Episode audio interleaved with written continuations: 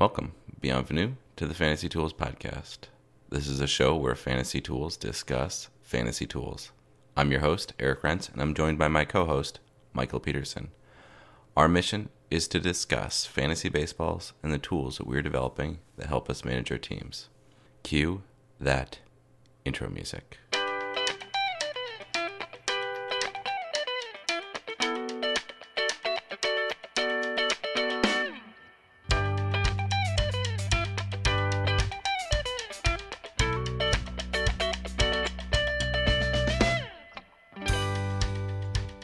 Want to talk a little bit about MLB players on the move? I've got three here for you. I feel obligated to talk about them solely because, as we've talked about at length, nothing is happening. It's so quiet. But at the same time, there's slowly just everybody is moving around and things are happening that are really going to affect fantasy. That's true. The this like slow readjustment is hard for fantasy. So the three that you highlight here, Sonny Gray ends up on the Reds. That feels bad. Uh, Cody Allen ends up on the Angels. That feels good. And then, oh, absolutely. Where did Avisail Garcia end up? Tampa Bay. That feels bad. Or good. I, I mean, don't know. What, you know, I don't know. That one's. I think that it's clear. Um, Sonny Gray, even if he has a good year, is not going to have a good year for fantasy. I don't think. Like I could see him it being like June and like him having really good ERA and WHIP, and everyone be like, "Oh my gosh, Sonny Gray is back! We just had to get him out of a big, big market." And then you're gonna look at the K's and you're gonna be like, "That is not sustainable." Middle of the summer when balls are flying out of Great American Ballpark. Oh no, I think I think you're absolutely right about that. And he's not going to get he's going to get very little run support, and it's going to be a bummer. But yeah, Cody Allen feels like he's he's free on some level. I don't know. I I always It's- felt he was a little oppressed in Cleveland. it's his job. It's his job. I mean, let's There's just like- just period. what does he have to do to lose that job? the num- basically the number one and number two closers from that team last year, Tommy John on the Twins. So says it all. It's I think he's got and he's a good he's a good closer. He sometimes does a bit of the inflated ERA, makes you sweat Yeah. kind of stuff. But I mean that's such a such an improvement over what the Angels have had the last couple of years. oh yeah, But I want to get so Avis Avisail Garcia. Uh, this is continuing our one day. We're gonna learn how to um, take advantage of platoons. I think, and it's players like this that are gonna be huge in that strategy. One year we're gonna do like a whole platoon year. I really don't think that's true, but okay.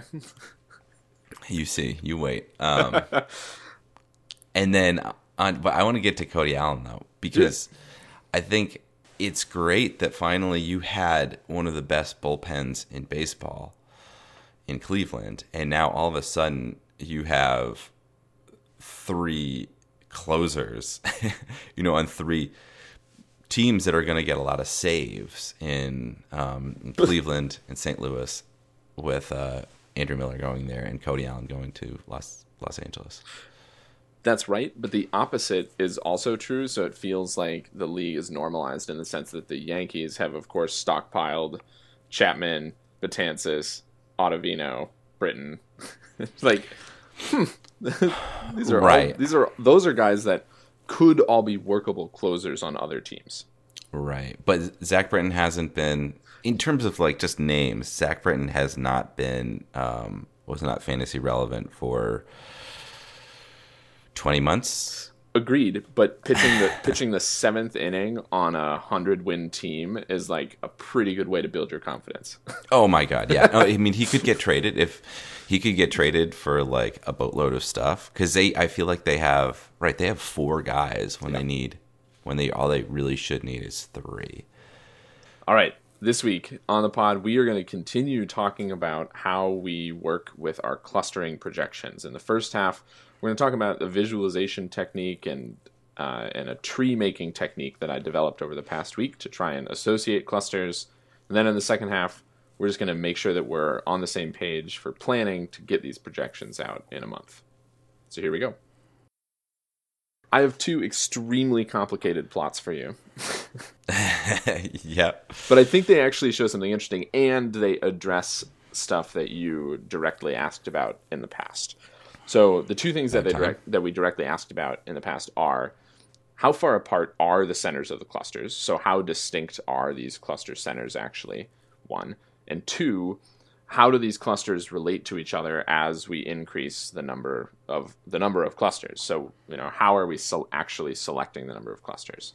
So mm-hmm. I tried to come up with two ways to visually attack both of these problems.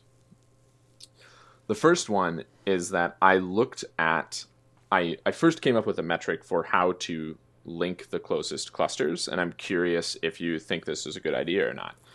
What I did was I took the the each stat of the five stats that I'm using for pitching, and I calculated the standard deviation over all oh. of the oh. players. And then I calculated how far in standard deviations one cluster center is from another. And that's how I matched the closest centers. Okay, rather than looking at the um, Euclidean distance in data space. Right. So I'm now looking in, I don't know, whatever you Gaussian distance, whatever we want to call it, the assumption of a normalized thing. But the idea was, you know, we had to get around the problem that we talked about last week, which is mm-hmm. that you you need all of these stats to be on the same playing field, the same level. And so under the assumption that these that all of these stats are normally distributed, which is not necessarily a, assumption. a great assumption, then I can go and directly sum up all the categories or sum up the standard deviation between clusters in five categories and look at how close they are. And so that's what I did. I just looked at, okay, how close are these clusters in as a function of total standard deviations across all five? And I actually think it did a pretty good job. I think it associated clusters that are believable. And so I'll draw your mm-hmm. attention first to one where I looked at two of the two of the categories the home run rate per 100 batters and the K rate per 100 batters. Yes, this is pitching. This is pitching. And so what you see here is the all of the links between clusters. So if you have k equals 2 and then you go to k equals 3, what cluster is the closest to the the cluster of the level above it? So the idea was to see how far the centers move as you increase the number of clusters. Right. But you can also use this to show you just how close the cluster centers are to each other. So when you start with two clusters in on in this plane of home run rate versus K rate, you have one cluster that's that's low K rate or high K rate, low home run rate, and one cluster that's low K rate, high home run rate, exactly like you expect higher. Higher. Yeah. Yeah. And we talked about this at length. We ha- we didn't really have the empirical means to talk about this, but I think we do now, which is that you again, you just really don't get the extremes until you start jacking up the number of clusters. Right, and then you start seeing them them um, really spread out. It is kind of interesting that you've this this graph, so your um, K rate per 100 batters, home run rate per 100 batters, and the um, the movement of the cluster. So there's a whole lot of noise in here, but you have identified um, the two specific epochs in here, and it does help to show the movement. Though it would be, you'd like to know the direction. Might, it, yeah, a directionality yeah. of the movement would be would be really key. And it does show, you know, where it st- where it starts and where it goes to. I mean, that's really really huge because that's what you're thinking about in terms of um, adding more clusters. What is it really doing? Is it actually doing anything? We can see where everything is moving in data space, which is which is pretty key.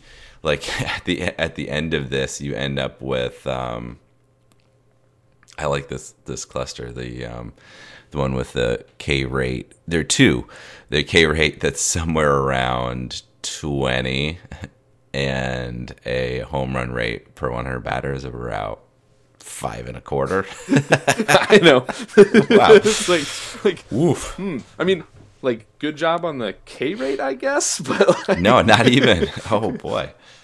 But visualizing it like this also to me shows that there are, there are spaces in here where we're going to have a really hard time making projections. Mostly mm-hmm. those tails. So the one that you were just talking about, the one that's at K rate of 20 and home run rate of five and a quarter, I don't think we're to, we can't project anyone up there in good conscience. Why not? Uh, I because we don't have any. I don't think we're gonna have any confidence. You don't even see that okay. area open until, oh, until you very get late to in the 18 yeah. clusters.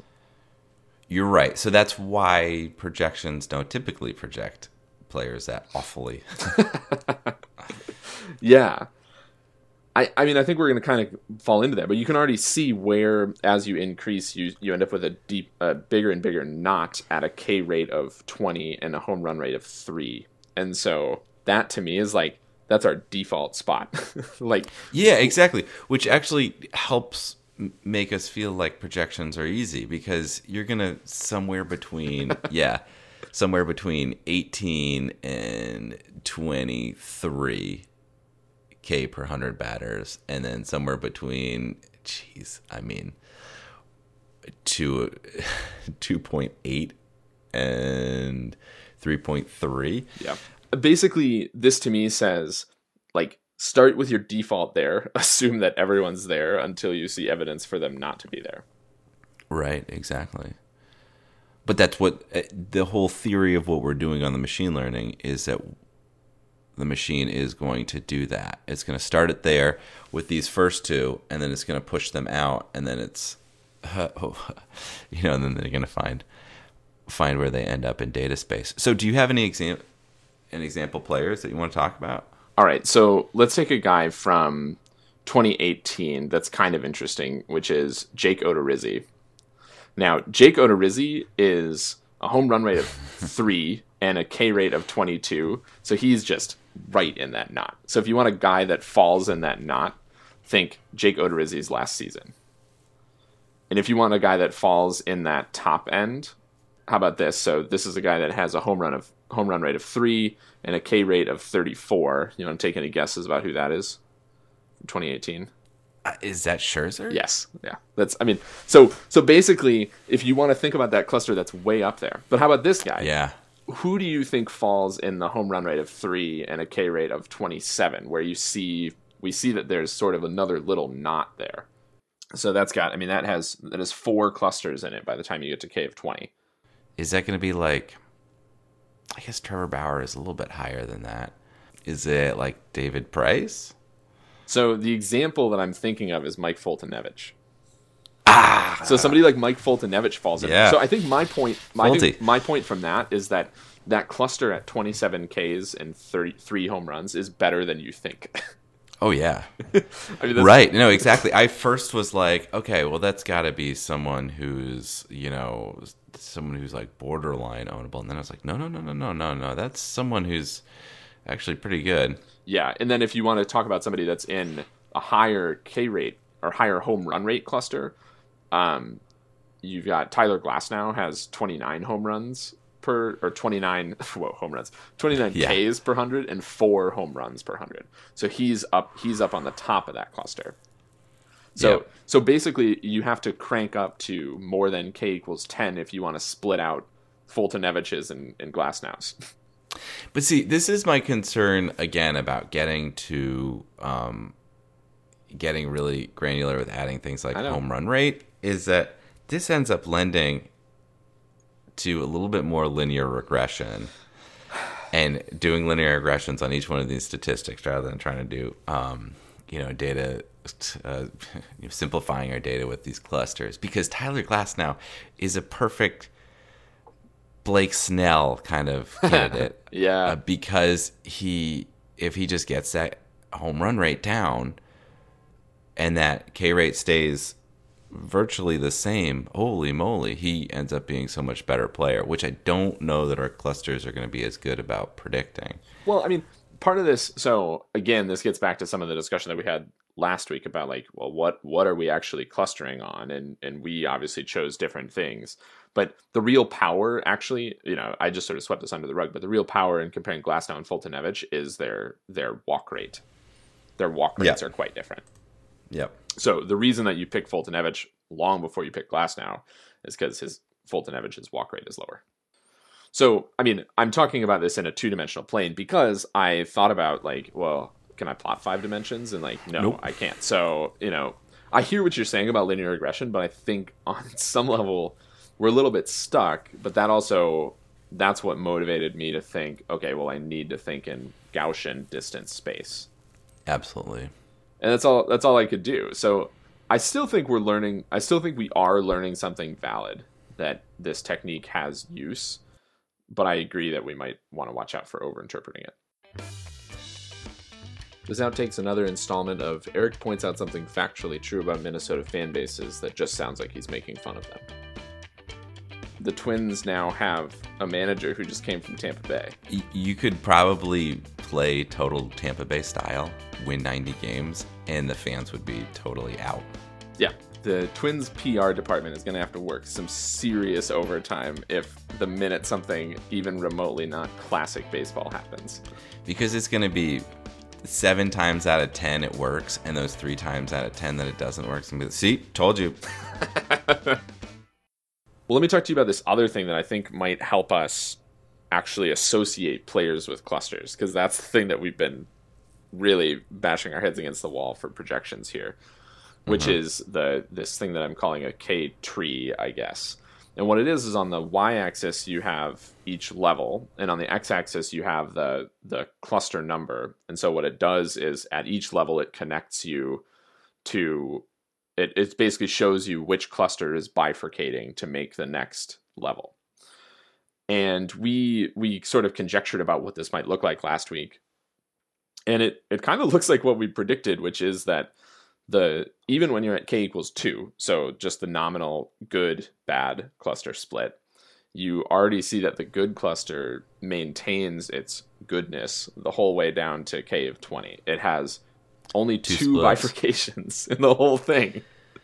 Yeah. And then the rest of it is just the best cluster remains the best cluster so that to me says well we're going to have a really easy time projecting the best guys best guys, and then the worst guys is kind of similar. Yeah. So the, my one, this graph is is pretty good, and, and definitely having the value cluster number helps in uh, putting this into order.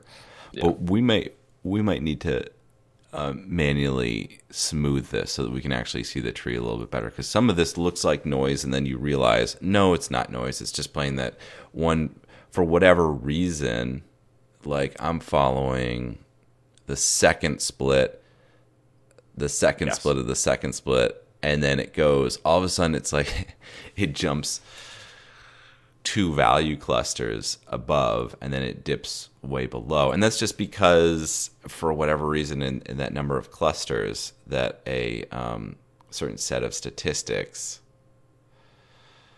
ends up being more valuable than um, than the rest of them. And so if we can straighten this out, I think that we we have a really powerful tool to be able to say, okay, well this is this is what happened. This is where this splits. Well, straightening it out. So you you really hit upon exactly what I think is so crucial about this, which is that we are struggling with with connecting value clusters or our the clusters to actual value. And we came up with like sort of a metric combining stats together. But mm that may not be the best. That may not have been the best way to do this. Uh, I think it's a start, but I think yeah. we end up having to. We really have to figure out like what is yeah. To this is saying this is the value if each one of these players was to play against the other players, the average player. Yeah. But if we, but what we really need is like this is the type of player. Right. If we if we can straighten this out, then I think you actually learn you then you actually learn what the real value in clusters is. do we have to do that manually? You think? I think we're gonna have to develop a fresh algorithm to do that. I mean, it's mm-hmm. just gonna be like I have all the connections, so it's just figuring out how the bifurcations go. Because the thing that's really bad on here are the ones that end in a dead end. So it's mm-hmm. saying I, I went to the next level of k, and this cluster wasn't close to anything. So like, why does it exist? so I think we want to prune things like the clusters that just die, the tracks that just die. Yeah. I mean those. How do we highlight those? Those just straight aren't they aren't useful because they're they're telling you that okay, I'm Monte Carloing and I got off in some region of parameter space and got stuck. Yeah, and then we restarted, Yeah. which is kind of that's cool about k-means. Right. But I think that's going to tell us that's going to help us figure out which clusters we actually want to project guys into and which ones we want to believe. Let's talk for a couple minutes about the timeline here for making these projections. Uh, we're four weeks out. We're doing something. We're doing something interesting every week, but are we getting any closer to our projections? Yeah, sort of. is this the kind of thing where like the last week is going to have all of the work? Because ideally, that wouldn't be true. well, the concern, my bigger concern is yes, all the work is going to be at the very end, and then we're going to get there, and we're going to be like, "Wow, this is useless." I, I mean, I really think that we're far enough that you said if you like told me that tomorrow I had to give you projections, I think I could do it. I think they'd be crappy projections, but I think we are we're close enough that we can do that. But that probably means we're like 80% of the way there and then Yeah. the next 20% are going to be killer. They're going to be rough. Yeah, I think that we can get there though. Uh, I think that we need to. So we have this, the K tree, the um, number of cluster tree, and and splitting it out. We need to. I've got the innings pitched. Um, the innings pitched piece is going to be pretty easy because we're stealing it, Yep. and the two remaining pieces then are predicting the movement from one cluster to another cluster Yep. and then it's the bucket rounding assignment Do you think we should steal at bats as well or plate appearances? oh well i mean yeah i think that we we steal the denominator for both the both the stats and maybe we even move the um yeah no we just steal the denominator for both of them Great. Excellent. all right you want to wrap this sucker up I do. I want to talk about the NFL playoffs. Those were do you really know two overtime championship games. yeah i'm told i'm told that that doesn't happen often that is true. There's been a lot of punditry on this. What do you think we have to add for takes? Hot takes, cold takes. i've got a really hot take Oh man. if romo's voice was just a little deeper i think it would have a little bit more gravitas and i think he, he, that would be the way that you could you could be better as a color commentator His voice rises when he gets excited. oh yeah it And so it like does. there was a there was a point at the end of the Patriots game where I thought, is this is this actually Tony Romo? Like are we listening to Tony I- Romo? He was so excited. yeah exactly i i was talking to the lady about about him and why why he's appealing and what i came down to was um the biggest thing like when i watch a football game there's there are four players that i'm always rooting for every single game who are those four players I have no idea. Who are you rooting for every game? The kickers the punters Oh, i'm just like guys Obviously. we can do it. We can do it. We can have a really good game. Now, the difference is what Ro- Tony Romo is doing is he is like, and I'm totally ready to talk about different things about the kicking, about how why he pulled it, why why did he shank it, like why did that punk it, all that that kind of stuff. Tony Romo is doing that with quarterbacks, and his enthusiasm is for the position and what the players are doing in that position which I feel like is very different from the way a lot of other color commentators talk. And his enthusiasm for the position puts it into sort of a neutral territory and him talking about the position like even if you're if you're playing against Tom Brady, you can like hear Tony Romo kind of break him down and be like, "Okay, well, ooh, well, I see we could beat him if we did these kind of things, you know?"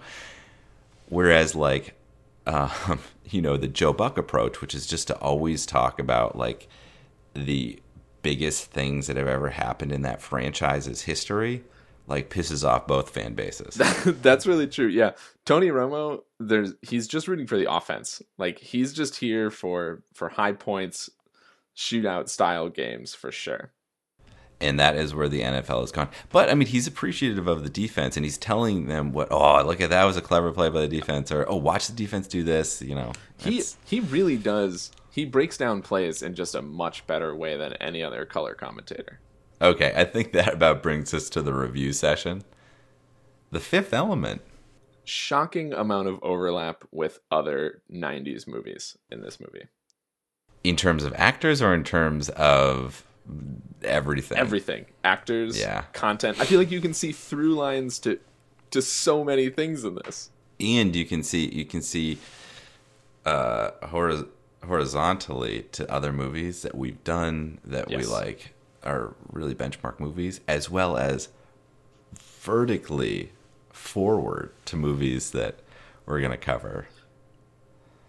I there was there was much more um, Star Wars prequels in this than I thought there would be. Oh yeah, no, it really it it did sort of feel that way. There was just like the way the camera was moving, this how solid the front foreground versus the background was. I don't, yeah, eh, a lot of stylistic stuff. That was like in terms of like the storyline, and they hadn't quite perfected storylines. Very true. Huge tangents. was, well, the whole the whole intro, like you don't see, you take so long to see Bruce Willis and then you take even longer to see Gary Oldman, and he's nominally the villain, the main villain in this. Yeah, I was thinking the same thing. It takes so long to really get like going. You're so, which is why it's more of a rewatchable movie or a movie that people call classic that people like to rewatch is because you kind of have to know it to like it. That's really that's really true. Yeah. I and you do catch different things. Like also with the benefit of not having seen this for many years there the soundtrack is so 90s like it was just the perfect mashup of the the goldeneye soundtrack but like the goldeneye n64 soundtrack and right it, felt like a video game soundtrack and also the matrix on some level a little like, bit yeah through lines i there were there were clearer through lines to the matrix than i thought there were going to be I know you forget that the Matrix comes from some some. There was there were a couple of scenes where I was like, "Oh, her learning kung fu." Yes. I was like, I had forgot. Yes. I hadn't even realized that the Matrix stole that. I think you really have to. You really do have to see that and like, wow, this really, this clearly was a touchstone for the Matrix. Influential in movie circles. I I'm glad that you described it as a cult classic because it was even more it, it really felt cult classicy. What I don't even understand, I feel like I knew a lot of um, females growing up who were really into this movie. This is not a female friendly movie. And it's not a female friendly movie, which is what I what doesn't make sense. This is one of our worst failing Bechdel test movies, I think. At the at the end of the day, wouldn't if you just replaced Bruce Willis with Kate Beckinsale. Like, it, like pff, what? I mean, the whole movie is like the same movie. I mean, even it, but except for that ending, you have to do maybe the ending stays the exact same. It's love, but whatever. But what a terrible ending to the movie as well. It's I, just like you know that all of a sudden you like know that it's going to go there. And I was sort of, I like the spectacle of it. It's sort of fun, but then I don't really like the storyline. And then the ending just like I agree. The ending was clearly the weakest. That's what really turned it into that cult classic. Apparently, I was just more in that cult than I thought. So, what are we doing next week? I think you're not gonna see. You didn't see this one coming. Shaun of the Dead. Whoa. Yeah. You are right. I did not see that one coming. But you're right. Good one though. Must do. Right? Must do. Must do. Time for a little housekeeping. Be sure to subscribe to us on iTunes and follow us on Twitter, Fantasy Tools, Mind the Z. Thank you, Mild Manner, for letting us use your tunes. Be sure to follow them on SoundCloud and Facebook. Feel free to email us with questions or comments. Send us messages at fantasy.tools at gmail.com. Again, mind the Z. All I've got left is worst of luck to you, buddy. Worst of luck to you, too. Yeah!